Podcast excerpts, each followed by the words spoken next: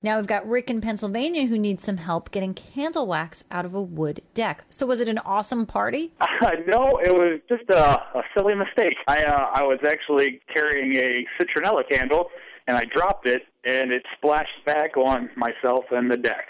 Well, are you okay? Oh yeah, yeah. This this was like a couple weeks ago. I wasn't wax all over me and my eyes. It was not pleasant. Oh, what a Oh mess. man, that was a mess. Yeah, All right, so it's splashed all over the wood deck. It's soaking into the wood, I presume. yeah. I scraped off what I could, but a lot of it did go into the deck. It's a brand new deck, and uh, I did not seal it or stain it or anything. I was letting the wood dry. Well, there is a trick of the trade for pulling wax out of wood that you could give a shot Pulling to. wax out of anything. Really, you get wax anything, yeah. on fabric, a tablecloth, on your clothing. This is the way to get rid of it. Okay. So what you're going to want to do is get a clothes iron and a paper bag, and you put the paper bag over the deck, and then you put the hot iron on top of the paper bag. No steam, just a hot iron. Just a hot iron. And what it does is it melts the wax and it soaks up into the paper bag. Yeah, somehow it magically like sticks to the paper bag, but not to anything else. Sort of blots up. Yeah. But just make sure it's a paper bag and not a plastic bag or you'll get the opposite result. Right. Right. You'll be going for a bigger problem. Yeah.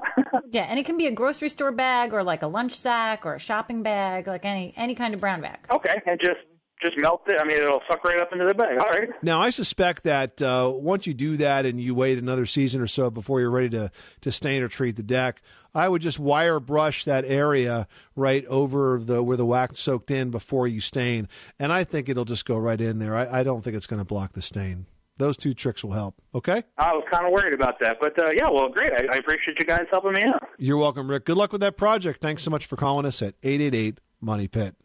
Waiting on a tax return? Hopefully, it ends up in your hands. Fraudulent tax returns due to identity theft increased by 30% in 2023. If you're in a bind this tax season, LifeLock can help.